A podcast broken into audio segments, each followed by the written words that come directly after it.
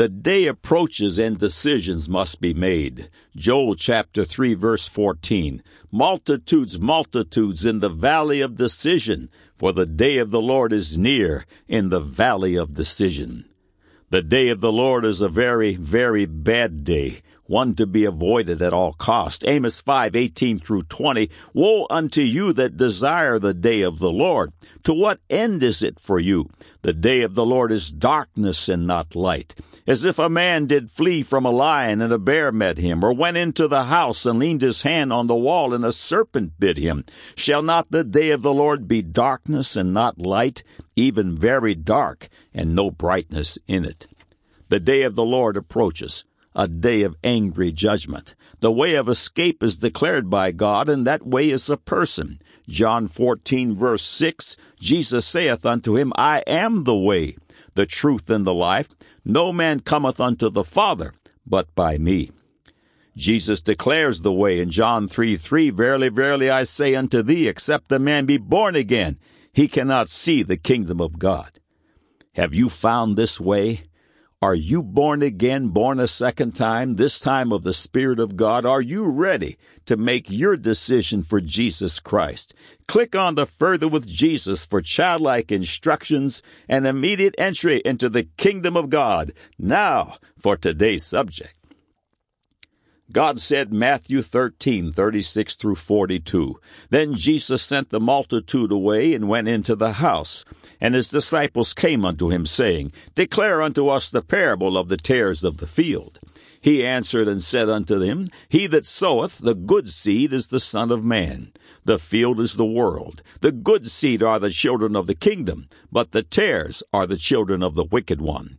The enemy that soweth them is the devil. The harvest is the end of the world, and the reapers are the angels. As therefore the tares are gathered and burned in the fire, so shall it be in the end of this world. The Son of Man shall send forth his angels, and they shall gather out of his kingdom all things that offend, and them which do iniquity, and shall cast them into a furnace of fire. There shall be wailing and gnashing of teeth. God said Matthew 24, 32 through 34. Now learn a parable of the fig tree. When his branch is yet tender and putteth forth leaves, ye know that summer is nigh. So likewise ye, when ye shall see all these things, know that it is near, even at the doors. Verily I say unto you, this generation shall not pass till all these things be fulfilled. God said Revelation 13, 16 through 18. And he causeth all, both small and great, rich and poor, free and bond, to receive a mark in their right hand or in their foreheads, and that no man might buy or sell, save he that had the mark, or the name of the beast, or the number of his name. Here is wisdom. Let him that hath understanding count the number of the beast, for it is the number of a man, and his number is six hundred, threescore and six.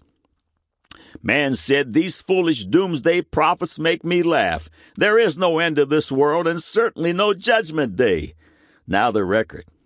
This is God said, man said feature article 666 that will once again certify the full inerrancy of the words of God. All of these features are archived here in text and streaming audio for the edification of the saints and as ammunition in the battle for the souls of men. Every Thursday Eve, God willing, they grow by one.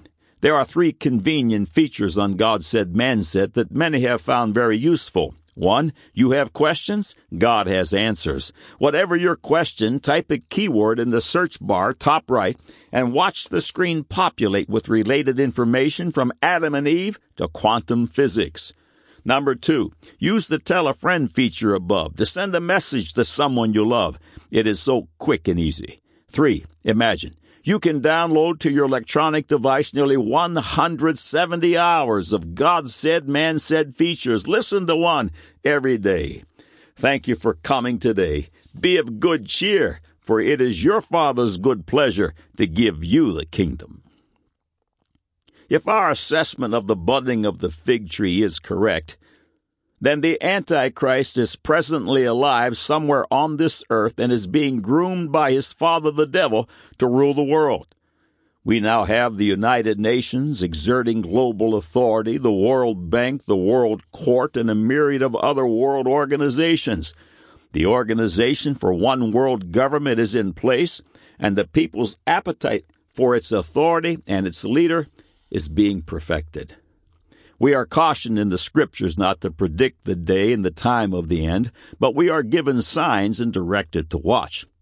The publication date of this feature is November 28, 2013. Israel is surrounded and has been marked by its enemies for total annihilation. Just since January 2013, Israel has launched very dangerous preemptive attacks destroying Russian weapons en route to the Russian Iranian proxy Hezbollah. The headline published October 31, 2013 by worldnews.nbcnews.com reads, Israeli attack destroys Russian missiles headed from Syria to Hezbollah, U.S. officials say. Excerpts follow. Israeli military forces destroyed a cache of Russian missiles that the Syrian army was reportedly prepared to deliver to the militant group Hezbollah, U.S. officials confirmed Thursday. The officials stressed that the surface to surface Russian made missiles were under Syrian military control in the country's western part of Latakia near a Russian naval base there. Hezbollah is believed to have an arsenal of tens of thousands of rockets and missiles in Lebanon, which much of the weapons coming through Syria.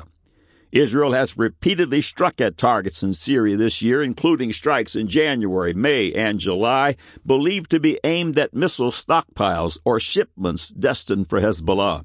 It has been unclear what kinds of missiles have been targeted in these attacks. End of quote. October 31, 2013, Jerusalem Post headline reads Reports Syrian airbase destroyed in missile attack from sea. A few clarifying sentences follow. A Syrian air defense base near the port city of Latakia was completely destroyed on Thursday morning in a missile attack from the sea, Arab media reported. Satellite images of the area obtained by Channel 2 show the Russian made Neva missiles, as well as an SA 3 missile battery that also includes a command center with radar to attack the missiles' targets and broadcasting antennas to track the missiles as they are launched. The missiles have a range of 35 kilometers and a 70K warhead. Last week, Kuwait newspaper Al Jarida reported that Israel Air Force warplanes destroyed a shipment of missiles that were to be delivered to Hezbollah near the Lebanese Syrian frontier. End of quotes. Several months ago, the U.S. was threatening military action against Syria because of their alleged use of chemical weapons against their own people in their ongoing civil war. The U.S. military was poised to attack. One newscaster reported that U.S. and Russian subs were facing off under the water. That situation appears to be diffused, although an Israeli attack against Iran's nuclear capabilities is truly imminent. This past weekend, America announced the easing, of sanctions against Iran, whose vow is to annihilate the Jewish people from the face of the earth. In return for the U.S. easing the sanctions, Iran is to cease their quest for nuclear weapons. U.S. politicians hail this agreement as a diplomatic victory, but Israeli Prime Minister Benjamin Netanyahu views it as a colossally dangerous mistake. He vows that Iran will not have a nuclear weapon. Things are so volatile that just in one hour the battle could begin, which could be the precursor of the very battle of Armageddon, which will end the world as we know it. The temperature of the Middle East is rising. Things that seem so bizarre when originally prophesied in the Word of God thousands of years ago are ever so close and even plausible. Richard Wurmbrand, in his book Proofs of God's Existence, writes The fact is that as science advances, it discovers what was said thousands of years ago in the Bible. To give just one example, it was predicted by the evangelist John in Revelation 21 that a city called the New Jerusalem about 250 kilometers high and wide and deep, would come to Earth out of heaven. For two millennia, science has denied such a possibility. Now we have skylabs from our tiny planet and seriously talk about space cities. End of quote. When Jesus Christ returns to this earth at the great battle of Armageddon, Revelation 6 records that the heavens will part and roll back like a scroll. Such a statement sounds bizarre, but scientists now theorize it is possible to tear space. Over 1900 years ago, when the book of Revelation was penned, things were different. Electricity had yet to be discovered. There were no steamships or locomotives automobiles, airplanes, spaceships, telephones, radios, or TVs.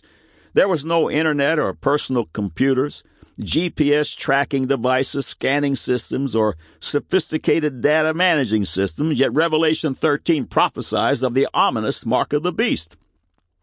The following paragraphs are from the God Said, Man Said feature 21 Signs of Doomsday, Part 3. Revelation 13, 16 through 18, and he causeth all, both small and great, rich and poor, free and bond, to receive a mark in their right hand, or in their foreheads, and that no man might buy or sell save he that had the mark, or the name of the beast, or the number of his name. Here is wisdom. Let him that hath understanding count the number of the beast, for it is the number of a man, and his number is six hundred, threescore, and six.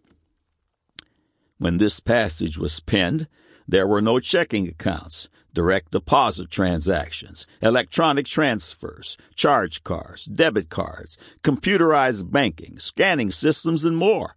In the above passage, the Word of God prophesies of a new system of commerce to which the whole world will be forced to comply. This new system of commerce appears to be the perfect moneyless society where consumers no longer deal in hard cash. All financial transactions are conducted electronically under a consumer account number. This would be a marvelous idea if it wasn't for those who would take control of it.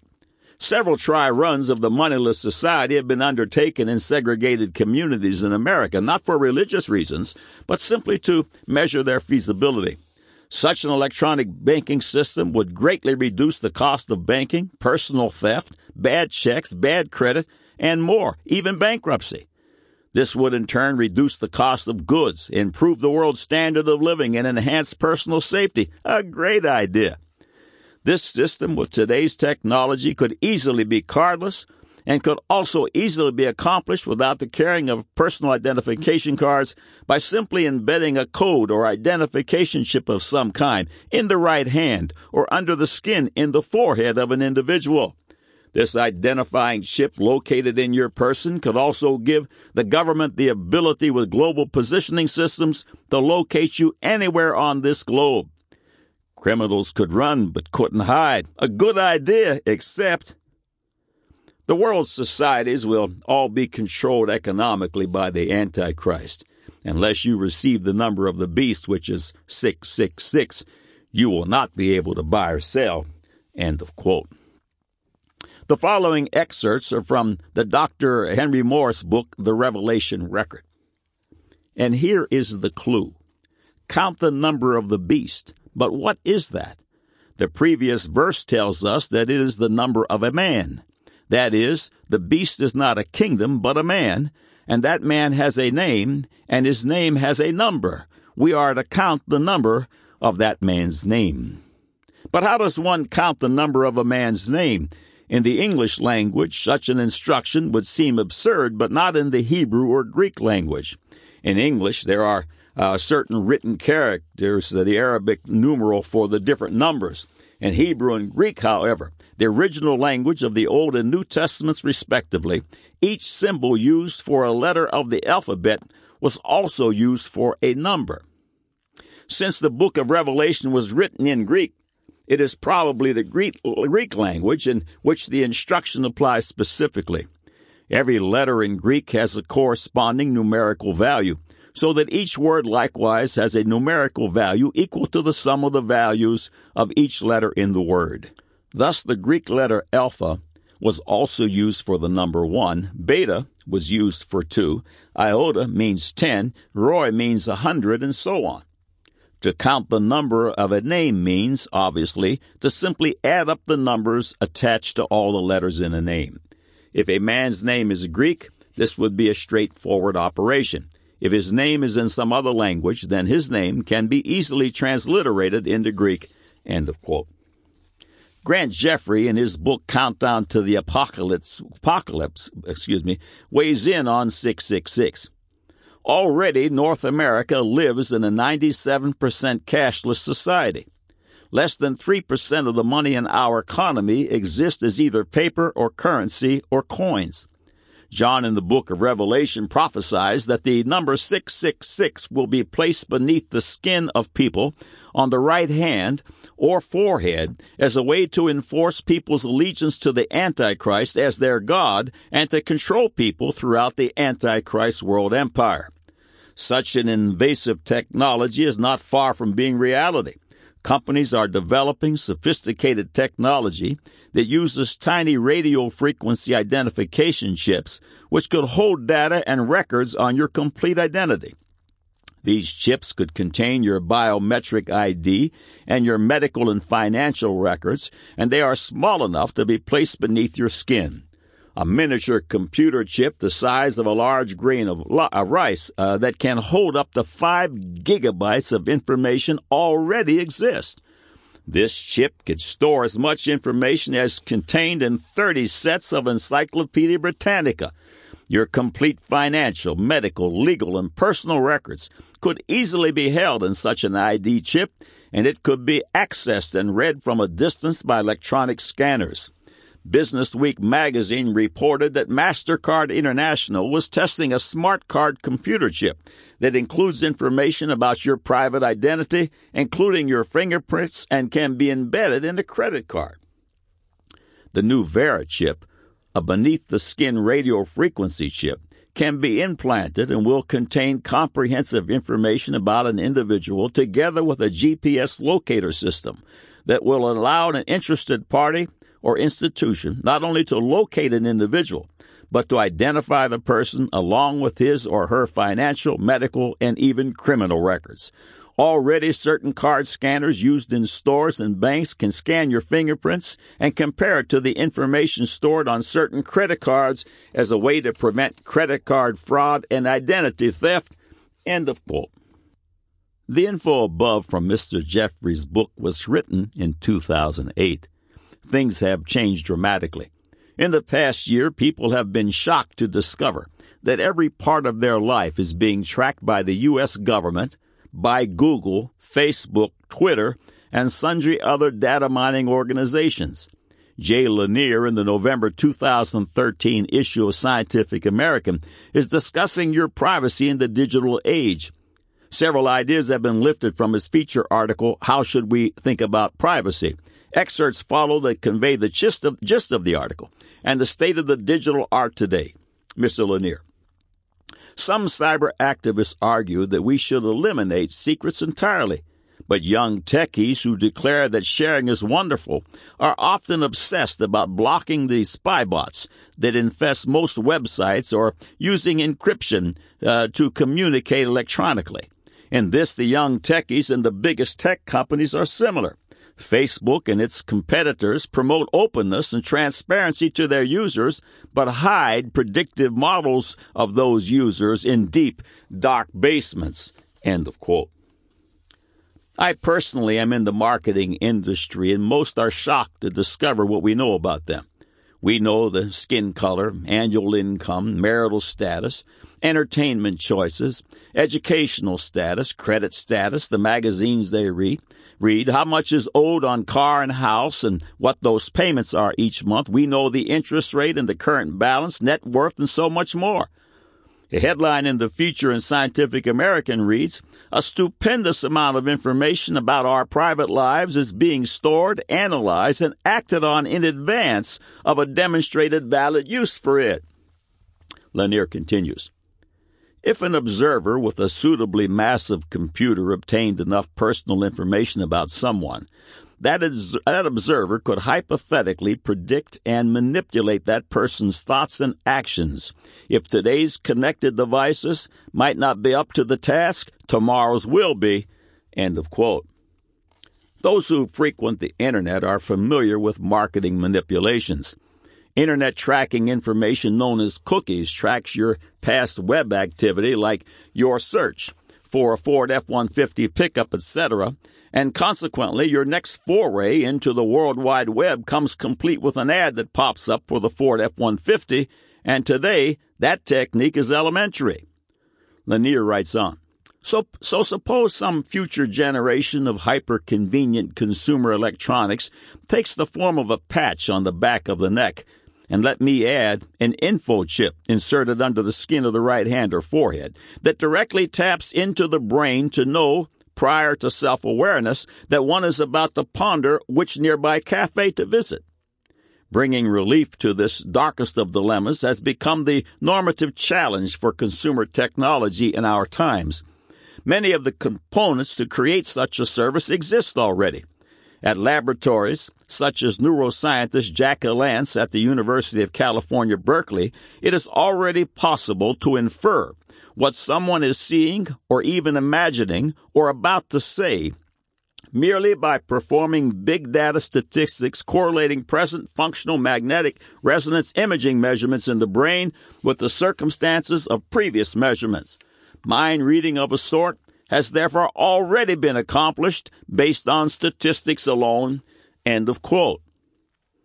Around 10 years ago, I sat in on a marketing meeting uh, concerning digital consumer targeting. This technique was not so much a type of mind reading, but more of mind control. The then new technology, using GPS targeting in the consumer's cell phone, allowed the promoter, for example Subway, to send a message to the consumer's phone at hungry time when that consumer was in very close proximity to the restaurant. The obvious idea was to direct the consumer's path. Again, from How Should We Think About Privacy? The point of this thought experiment, which has a long pedigree in science fiction, is that computing and statistics could effectively simulate mind control. It is arguable that a regimen of cloud driven recommendation engines and even more intimate portable devices could get us part of the way in the next few years to the mind control scenario just described. With enough data and computation, it is possible to extrapolate the future of a security, the behavior of a person, or really any smoothly varying phenomenon in the world for a time. Similarly, when selling a system that gathers information about citizens, a government agency, or more likely a private contractor serving an agency, might make colorful claims about catching criminals or terrorists before they strike by observing and analyzing the entire world. The terminology of such programs, total information awareness, for instance, reveals a desire for a godlike, all seeing perch. End of quote. Technology and the chip just makes good sense. This loadable, downloadable digital device can house all your vital information accurately. It can regulate all commercial transactions. It can house you and your family's medical history. You can't lose it. It will protect your identity and it is easily scannable. 2,000 years ago, such an idea was unimaginable, but today it is easily doable and soon to be in play. Jesus Christ is the only way of escape. Click on the further with Jesus and make the decision that will last forever. God said Matthew 13, 36 through 42. Then Jesus sent the multitude away and went into the house. And his disciples came unto him, saying, Declare unto us the parable of the tares of the field. He answered and said unto them, He that soweth the good seed is the Son of Man. The field is the world. The good seed are the children of the kingdom, but the tares are the children of the wicked one. The enemy that soweth them is the devil. The harvest is the end of the world, and the reapers are the angels. As therefore the tares are gathered and burned in the fire, so shall it be in the end of the world.